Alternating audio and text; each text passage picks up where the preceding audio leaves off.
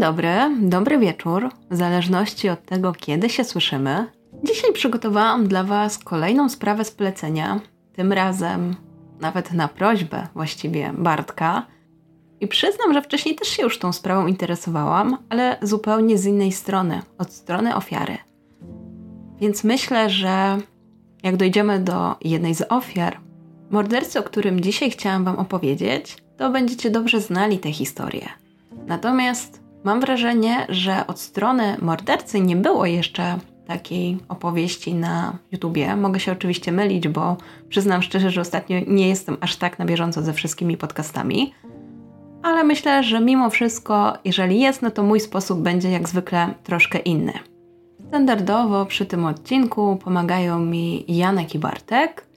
A do tego oczywiście dziękuję jeszcze Wam, bo tworzymy tu naprawdę fajną społeczność i cieszę się, że, że tutaj jesteście, bo, bo dzięki temu właśnie dlatego ten kanał tak fajnie się rozwija i mnie naprawdę się chce to robić.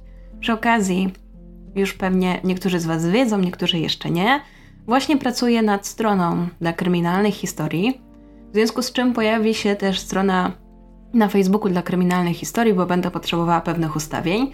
Dlatego miło mi będzie, jeżeli dołączycie do osób obserwujących stronę Kryminalne Historie. Linka zapewne zamieszczę Wam w opisie. A ja już nie przedłużam. Dziękuję Wam bardzo za wysłuchanie wstępu i zapraszam Was do wysłuchania dzisiejszej historii.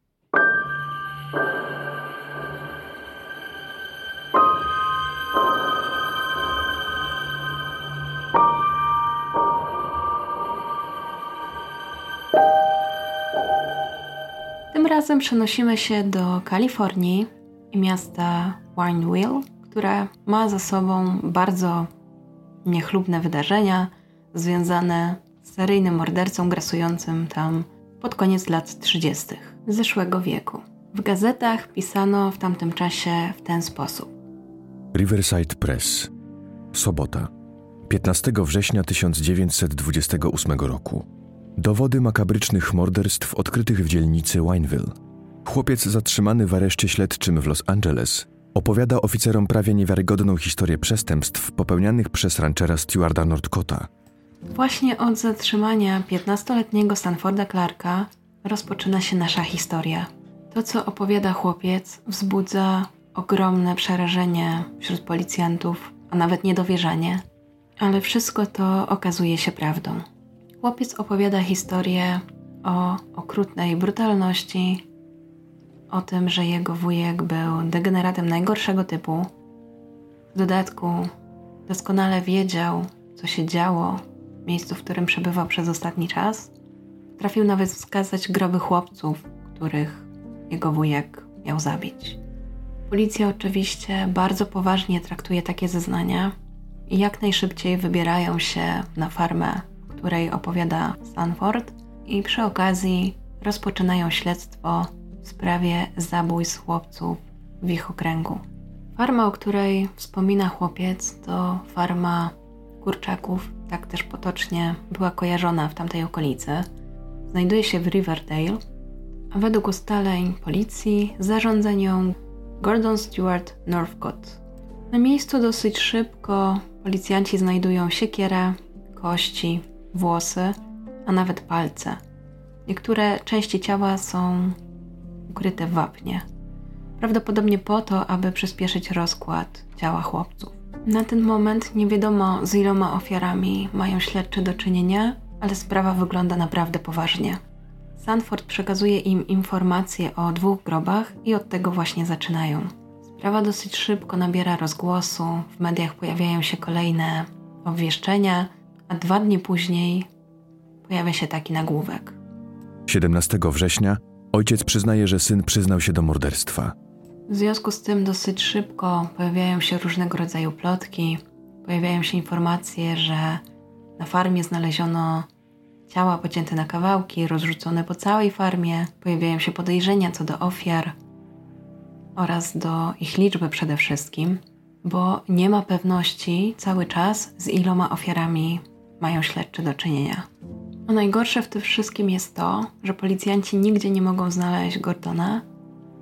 Mają pewne podejrzenia, wierzą, że uciekł do Kanady wraz ze swoją mamą Louise. Na razie nie wiadomo, czy kobieta ma jakikolwiek związek ze zbrodniami, ale na wszelki wypadek poszukiwani są we dwójkę.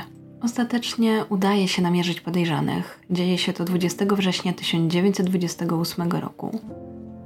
Do aresztowania Gordona dochodzi w Okangan Landing, niedaleko Vernon, w Kolumbii Brytyjskiej. Natomiast jego mama zostaje aresztowana w Calgary, w Albercie, w Kanadzie. W międzyczasie farma została jeszcze raz dokładnie przeszukana. Odkryto tak zwany pokój Morders, w którym znaleziono książkę wypożyczoną z biblioteki. Należała ona do jednego z zaginionych chłopców, a w jej środku znajdował się jeszcze list napisany do rodziców. Znaleziono także gwizdek i odznaki harcerskie, również należące do dwóch ofiar. Zanim przedstawię Wam dokładny przebieg tych zbrodni, tych wszystkich wydarzeń, chciałabym Wam przybliżyć sylwetkę mordercy, o którym dzisiaj opowiadam, czyli Gordona Northcota.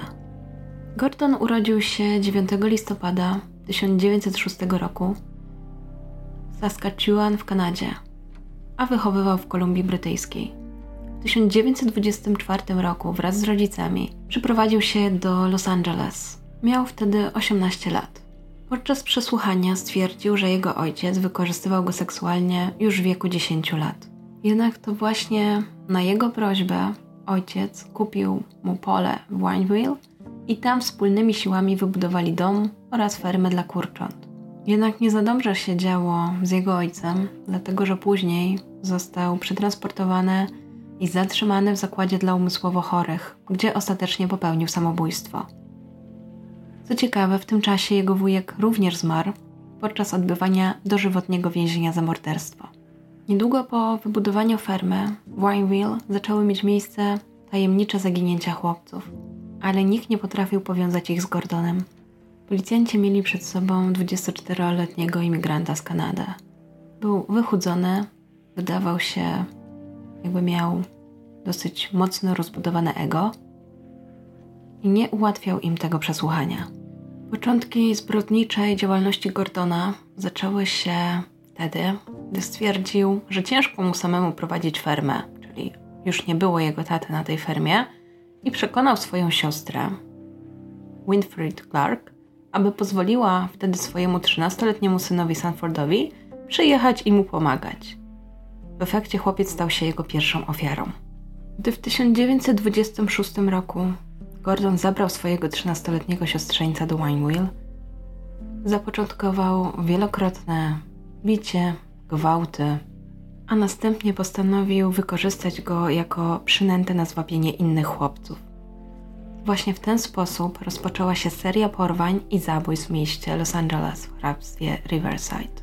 Jeśli chodzi o chronologię tych porwań i zabójstw, cały czas jest bardzo dużo nieścisłości i ciężko znaleźć dowody na poparcie tych wszystkich informacji, dlatego że sam Gordon do końca zaprzeczał, aby miał jakikolwiek związek z tymi zabójstwami i nie chciał opowiedzieć śledczym o ich przebiegu.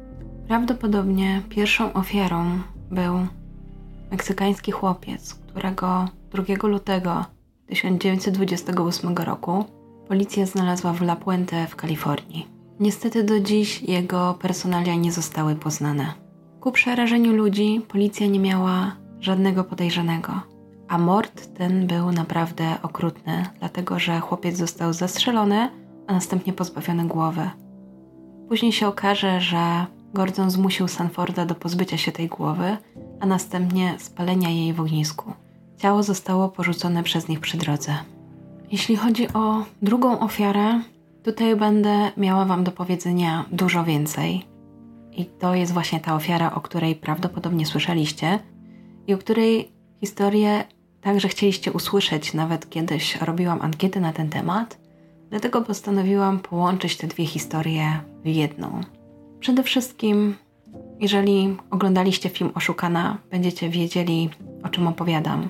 W tym filmie główną rolę gra Angelina Jolie, a mowa jest o Christine Collins i jej zaginionym synu Walterze.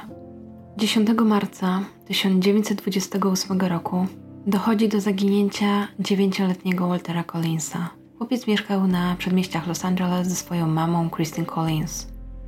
Tego dnia, w to słoneczne popołudnie, jego mama jak zwykle była w pracy, była operatorem telefonicznym. Przed pracą dała mu jeszcze 10 centówkę na to, aby poszedł do teatru albo kina. Tutaj znalazłam różne informacje. Chłopiec dosyć często zostawał w domu sam, dlatego że jego mama musiała pracować, aby utrzymać dom, a jego tata w tym czasie siedział w więzieniu i odsiadywał karę za kradzież.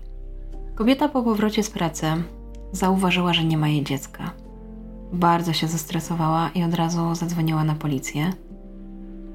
Już w tamtym czasie zaginięcie dziecka było bardzo poważną sprawą i od razu rozpoczęły się poszukiwania na ogromną skalę. Do tego prowadzenie śledztwa utrudniało to, że bardzo szybko zaangażowały się w to media. Pojawiło się wiele zeznań wskazujących na prawdopodobne miejsce przebywania chłopca, ale żadne z nich się nie sprawdziło. Według niektórych chłopiec był w San Francisco, jeszcze inni widzieli go na stacji benzynowej w samochodzie. Jednak za każdym razem okazywało się to fałszywym tropem. Do tego dochodziła presja związana z tym, że trzy miesiące wcześniej dokonano okrutnej zbrodni. Chodziło o 12-letnią Marion Parker, która została porwana dla okupu przez psychopatę Williama Foxa Hickmana, a ten przed schwytaniem zdążył rozczłonkować i porzucić jej ciało. Atmosfera w mieście była więc naprawdę napięta. Ojciec Waltera miał jednak swoją wersję wydarzeń.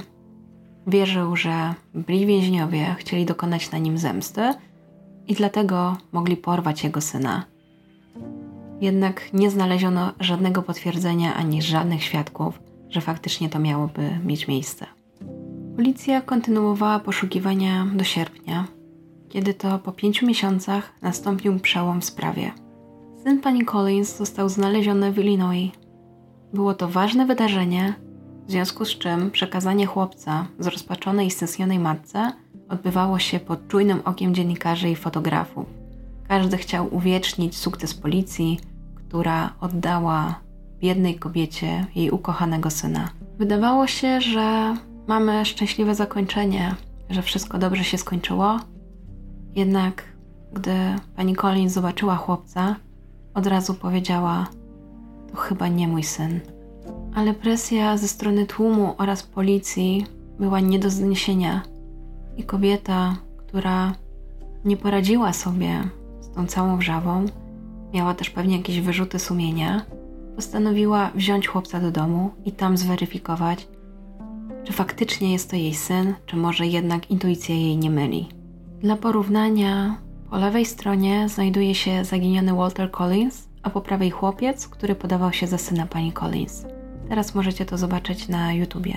Oprócz tego, że kobieta zabrała chłopca do domu, musiała jeszcze zapłacić 70 dolarów, aby pokryć koszty jego podróży.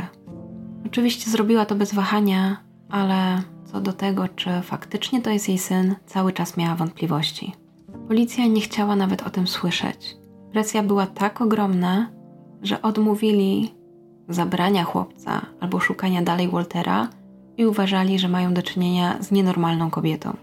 Kobieta się jednak nie poddawała, postanowiła znaleźć świadków, postanowiła znaleźć dowody. Między innymi wybrała się do dentysty i prosiła o porównanie uzębienia jej syna i chłopca, z którym przyszła. Uzbrojona we wszystkie te dowody i świadków, którzy poszli wraz z nią, przybyła na komisariat, poprosiła o rozmowę z kapitanem Jonesem, który kierował śledztwem odnośnie jej syna. Próbowała mu udowodnić, że to nie jest jej syn. Rzekomo Jones miał odpowiedzieć do niej w ten sposób. Co ty próbujesz zrobić? Chcesz zrobić z nas wszystkich głupców? A może próbujesz uchylić się od obowiązku bycia matką? Jesteś najbardziej okrutną kobietą, jaką kiedykolwiek znałem. Ty jesteś oszustką. Co więcej, czując zbliżającą się klęskę, być może po prostu bojąc się też tej całej sytuacji, postanowił dla swojej własnej wygody skierować panią Collins na oddział psychiatryczny w celu oceny. Kobieta spędziła tam pięć dni, a gdy wyszła, udało jej się w końcu poznać prawdę. W tym czasie policja utrzymywała, że kobieta jest niezrównoważona psychicznie i potwierdzała, że znaleziony chłopiec to Walter Collins, tylko jego własna matka w wyniku traumy go nie poznaje. I niestety takie postępowanie w tamtych czasach było czymś normalnym. Dla nas pewnie wydaje się to nie do pomyślenia, ale władza właśnie tak rozwiązywała problemy z niewygodnymi ludźmi. Mimo wszystko nie złamało to kobiety i gdy tylko wyszła, rozmówiła się z chłopcem, który podawał się za jej syna. I chłopiec w końcu nie wytrzymał i przyznał, że tak naprawdę był dwunastoletnim Arturem Hutchinsem z Iowa. Powiedział, że po śmierci matki uciekł z domu, dlatego że jego ojciec źle go traktował, nienawidził też swojej macochy. W tym czasie podróżował sobie autostopem po całym kraju i wykonywał dziwne prace. Gdy zatrzymał się w przydrożnej kawiarni w Illinois, usłyszał w restauracji, że wygląda bardzo podobnie do chłopca, który został porwany w Los Angeles, a którego zdjęcie pojawiło się w gazetach w całym kraju. Chłopiec dosyć szybko wykalkulował sobie, że jest to świetna okazja, aby zobaczyć Hollywood i udał się na najbliższy posterunek, a następnie powiedział, że jest zaginionym chłopcem. Dalszy ciąg tej historii już znacie, po prostu został zawieziony do pani Collins. Oczywiście Christine postanowiła, że tak tego nie zostawi i jak najszybciej złożyła skargę na miasto. Przede wszystkim za to, że została bezpodstawnie umieszczona w szpitalu psychiatrycznym, a przy okazji na pracę komendanta policji. I tutaj pojawia się pewna ważna informacja, która być może wyklucza to, że Walter był później ofiarą Gordona, dlatego że John w swoim czasie przyznał, że był zmuszany do rozwiązania jak najszybciej tajemnicy tych wszystkich morderstw przeprowadzonych przez Gordona i miał naciski, aby Walter również był jedną z ofiar podejrzanego. Natomiast do dzisiaj jest uważane, że prawdopodobnie był jego ofiarą. Te nowe informacje o tym, że pani Collins została tak oszukana, że był to w pewnym sensie spisak policji, wywołały naprawdę wielkie poruszenie. Ponad tysiąc wściekłych mieszkańców przyszło pod komnatę Rady w nowym otwartym ratuszu, aby wysłuchać policjantów w swojej obronie przed zarzutami Collins. Stawili się oni tam przed Komisją Zdrowia i Opieki Społecznej.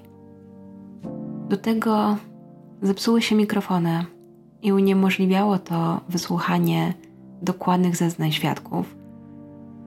Żawa zatem rosła, tłum krzyczał głośniej i głośniej. Wśród świadków pojawił się także dentysta, który przyznał, że prawdziwy Walter miał kilka wypełnień, a chłopiec twierdzący, że jest Walterem, nigdy w życiu nie widział dentysty. Swoją historię przedstawiła także sama pani Collins. Oczekiwała od policji, że wykaże się jakimś ruchem i zawiesi w działaniach kapitana Jonesa, ale niestety policja nie wykazała takiej chęci. I dopiero po tym, jak sprawa trafiła do sądu, pojawiły się ku temu okoliczności. Proces trwał dwa lata i ostatecznie sędzia przyznał odszkodowanie pani Collins w wysokości 10 800 dolarów. Do tego został zawieszony kapitan Jones i wyznaczony, aby wypłacić to odszkodowanie pani Collins, ale tego nigdy nie zrobił. Cała ta sytuacja uwidoczniła wszelkie niedociągnięcia i korupcję wśród policji. W późniejszym czasie Jones został jednak przywrócony do pracy, ale według niego był ciągle spłukany i dlatego nie mógł się wypłacić pani Collins. Natomiast kobieta przez całe życie była jego cierniem u boku. Co kilka lat wzywała go z powrotem do sądu, aby ten wyjaśnił, dlaczego nie uiścił jeszcze zapłaty i do tego tych wszystkich odsetek. Jeśli chodzi o to, czy pani Collins uwierzyła, iż Walter zginął na tej farmie, to niestety nie. całe swoje życie poszukiwała syna i nie traciła nadziei, że gdzieś jej syn jest.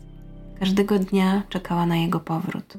Sprawę pogmatwało jednak to, że Gordon postanowił się nagle przyznać, że jest winien śmierci jej syna i w październiku 1930 roku wysłał jej telegram z informacją, że skłamał, gdy zaprzeczył, że Waltera nie było wśród jego ofiar. Obiecał jej także, że jeżeli przyjedzie zobaczyć się z nim osobiście, to właśnie to od niego usłyszy. Ale po jej przybyciu chyba się zawstydził, chyba się jakoś speszył i powiedział następujące słowa. Nie chcę cię widzieć. Powiedział, kiedy się z nim skonfrontowała. Nic o tym nie wiem, jestem niewinny. Co ciekawe, pięć lat później okazało się, że jeden z chłopców, który był wymieniany wśród potencjalnych ofiar Gordona, znalazł się żywy i zdrowy.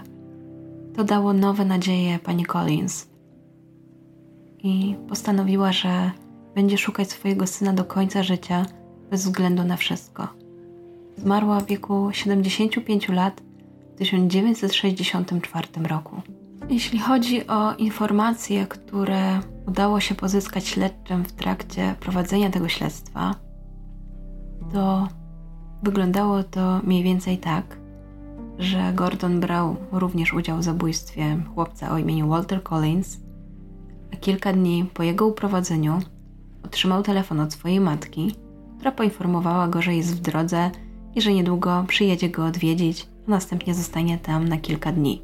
Na nieszczęście mężczyzny jej podróż trwała tylko około godziny, w związku z czym w pośpiechu schował chłopca do kurnika i trzymał go tam przez te wszystkie dni, kiedy jego matka była w odwiedzinach. Jego dziwne zachowanie bardzo ją zaniepokoiło i dosyć szybko zrobiła się podejrzliwa wobec kurnika i chęci jej syna trzymania jej od niego z daleka. W pewnym momencie podczas tej swojej wizyty na farmie odkryła, że w tym kurniku trzymany jest chłopiec.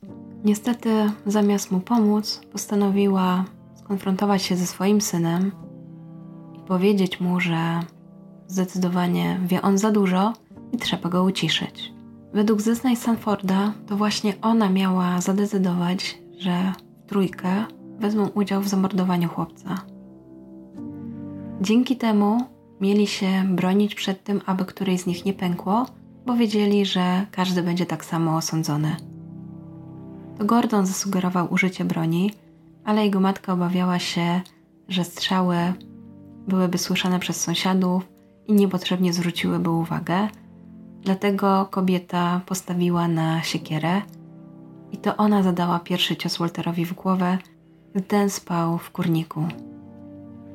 Po zadaniu przez nią kilku pierwszych ciosów następnie dołączył Gordon i Sanford.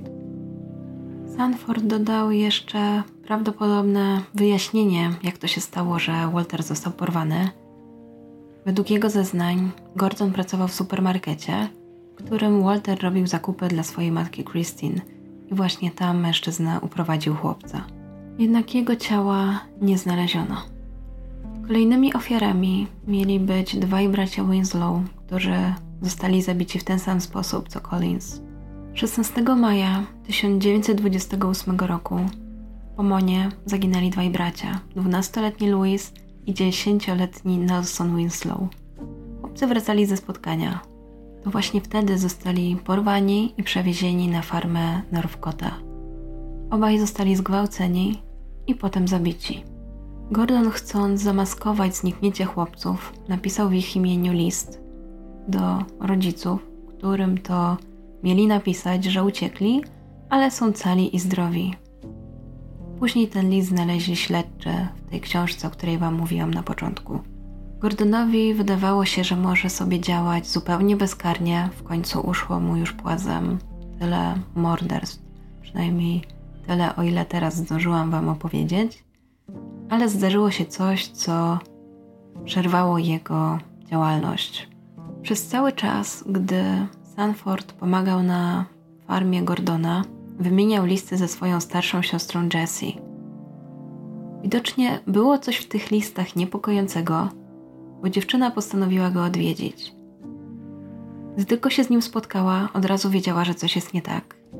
W końcu udało jej się z niego wydobyć jakiekolwiek informacje. Ku jej przerażeniu dowiedziała się, że ich wujek nie tylko molestował Stanforda, ale był także mordercą. Chłopiec opowiedział swojej siostrze o tym, że Gordon przez ponad tydzień przytrzymywał Waltera, opowiedział o zabitych chłopcach i również o tym, jak został w to wplątany. Jessie po powrocie do domu postanowiła zadzwonić do konsula Stanów Zjednoczonych w Kanadzie. Opowiedziała mu o tych wszystkich strasznych czynach, których dopuścił się jej wuj. I niedługo po tym telefonie, 31 sierpnia 1928 roku, na fermę Gordona przyjechali policjanci. Widocznie Sanford musiał się jakoś zdradzić, bo w tym czasie na fermie był tylko on, a po Gordonie i jego mamie nie było nigdzie ani śladu. To właśnie wtedy Sanford złożył te wszystkie zeznania i przekazał policjantom te okropne wieści, a następnie pokazał im groby wszystkich zabitych chłopców. Mężczyzna chował swoje ofiary pod kurnikiem, a do tego zasypywał wapnem palonym. Najprawdopodobniej kilka tygodni przed przyjazdem policji postanowił wykopać te zwłoki, a następnie wywiózł na pustynię i spalił. Dlatego nie znaleziono wszystkich ofiar.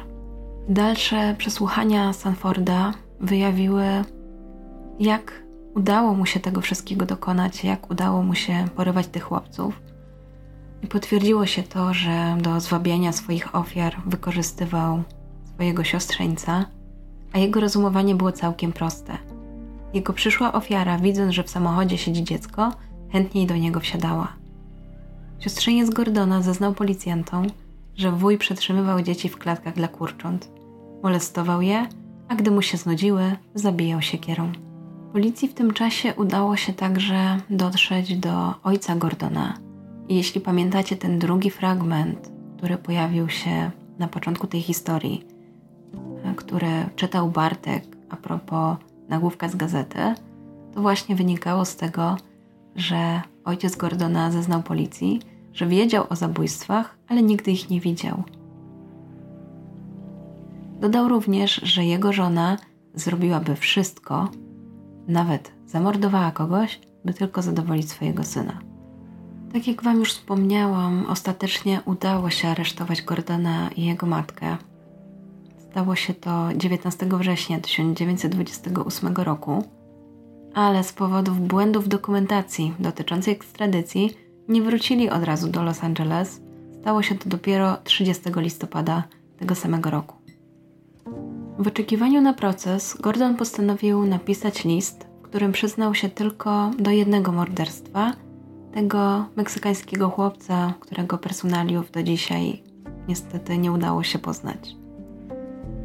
Jednak według szacunków policjantów prawdopodobna liczba ofiar Gordona mogła wynosić nawet 20 osób. Ale poza płytkimi grobami, które odkryto na fermie, reszty zamordowanych nigdy nie odnaleziono. Odnaleziono jednak prowizoryczny ołtarzyk. Jak się później okazało, było to miejsce, gdzie chłopcy mieli się modlić przed śmiercią. Mężczyzna chciał, aby dzieci pogodziły się z Bogiem i idąc jego logiką poszły do nieba. Matka mordercy przyznała, że to ona zabiła Waltera, chociaż jego ciała nigdy nie znaleziono. Kobieta mieszkała w Los Angeles, ale regularnie odwiedzała swojego syna. Powiedziała, że razem z nim zabiła przynajmniej kilku chłopców oraz pomagała chować zwłoki. Zeznała też, że to ona zaproponowała, aby zabić Waltera, ponieważ widział ich wszystkich i mógłby ich rozpoznać. Proces Gordona rozpoczął się w lutym 1929 roku. Morderca zwolnił swoich obrońców i postanowił bronić się sam. Proces opisywano jako jeden wielki cyrk, bo mężczyzna zadawał sobie sam pytania, a następnie na nie odpowiadał. Podkreślał, że kochał chłopców, których zabił, i powtarzał, że utrzymywał seksualne relacje ze swoją matką. Z kolei jego matka powiedziała, że Gordon jest owocem kazirodczego związku i męża z córką, co miało być przyczyną jego morderczych praktyk. Nigdy nie zostało to jednak udowodnione. Z kolei mężczyzna na swoją obronę miał to, że był gwałcony przez ojca a jego matka ubierała go do 16 roku życia jako dziewczynkę. Jak się nie trudno domyślić, cała ta sprawa była ogromną sensacją i media dosyć szybko podłapały temat. Gordon uzyskał przydomek The Wine Wheel Chicken Coop Murderer i sprawą żyła cała Kalifornia. Pytań było coraz więcej, bo ludzie nie mogli uwierzyć w to, co czytali. Telewizji nie mówiło się o niczym innym, jak tylko o mordercy zabijającym na fermie. Poza samym morderstwem do wiadomości publicznej podano także to, jaka wielka korupcja panowała w policji w Los Angeles. Tutaj chodziło właśnie o tę sprawę Waltera i pani Collins. A jeżeli chodzi o zabójstwo Waltera Collinsa, to ze względu na to, że matka Gordona przyznała się do jego zamordowania i została za to skazana, o czym wam jeszcze potem powiem, to Gordona nie sądzono za jego morderstwo. Choć jak wam już wspomniałam, podejrzewano go nawet o zabójstwo 20 chłopców, to jednak nie posiadano dowodów, aby to udowodnić. W związku z czym postanowiono złożyć akt oskarżenia tylko za morderstwo niezidentyfikowanego obywatela Meksyku, który niestety zyskał przydomek bezgłowy Meksykanin. Do tego dołożono również wniosek o zabójstwo braci Winslow. Ale tylko do tego jednego morderstwa meksykańskiego chłopca przyznał się sam Gordon. Podobno pomagał on mu w prowadzeniu gospodarstwa. Policja miała podejrzenia, kto to jest. Uważała, że był to Alvin Gotti, ale nie udało się tego potwierdzić. Podczas procesu można też było odnieść wrażenie, że Gordon na swój sposób chełpi się swoim osiągnięciem. Zostało przedstawione zdjęcie bezgłowego chłopca i było takie wrażenie, jakby mężczyzna chciał zmusić obserwatorów sali sądowej do uznania dla jego makabrycznego dzieła. W pewnym momencie mężczyzna się nawet roześmiał, bo bardzo bawiło go to, jak wyprowadził śledczy w pole. A gdy zasugerowano, że ofiar było znacznie więcej, tylko po prostu jeszcze ich nie odkryto, mężczyzna wzruszył ramionami. W pewnym momencie Gordon wezwał na świadka własnego ojca, tylko po to, aby go umniejszyć i dobić. Pokazać, że nawet on nie był w stanie przejąć nad nim kontroli. Później, dla zabawy, przekonał swoją matkę, która przyznała się do udziału przynajmniej w jednym z morderstw, ale tak naprawdę do większej liczby tych morderstw, do krzywoprzysięstwa. Właśnie wtedy zeznała, że nie była jego matką, ale babcią. Oczywiście siostra Gordona zdecydowanie zaprzeczyła tego, że miałaby być jego matką i szybko tę sprawę rozwiązano. Mężczyzna cały czas bawił się z policją w kotka i myszkę i w zasadzie już od początku, gdy tylko został aresztowany, zaprzeczył swojej tożsamości. Ale dosyć szybko policjanci zweryfikowali, że mają do czynienia z właściwą osobą. To właśnie w trakcie tej podróży jego matka przyznała się do zarzutów odnośnie Waltera, dlatego że poszła na ugodę i państwo obiecało jej za to, że nie dostanie kary śmierci. Gdy Northcott się o tym dowiedział, wpadł w furię, co strażnicy dosyć szybko przekazali prasie.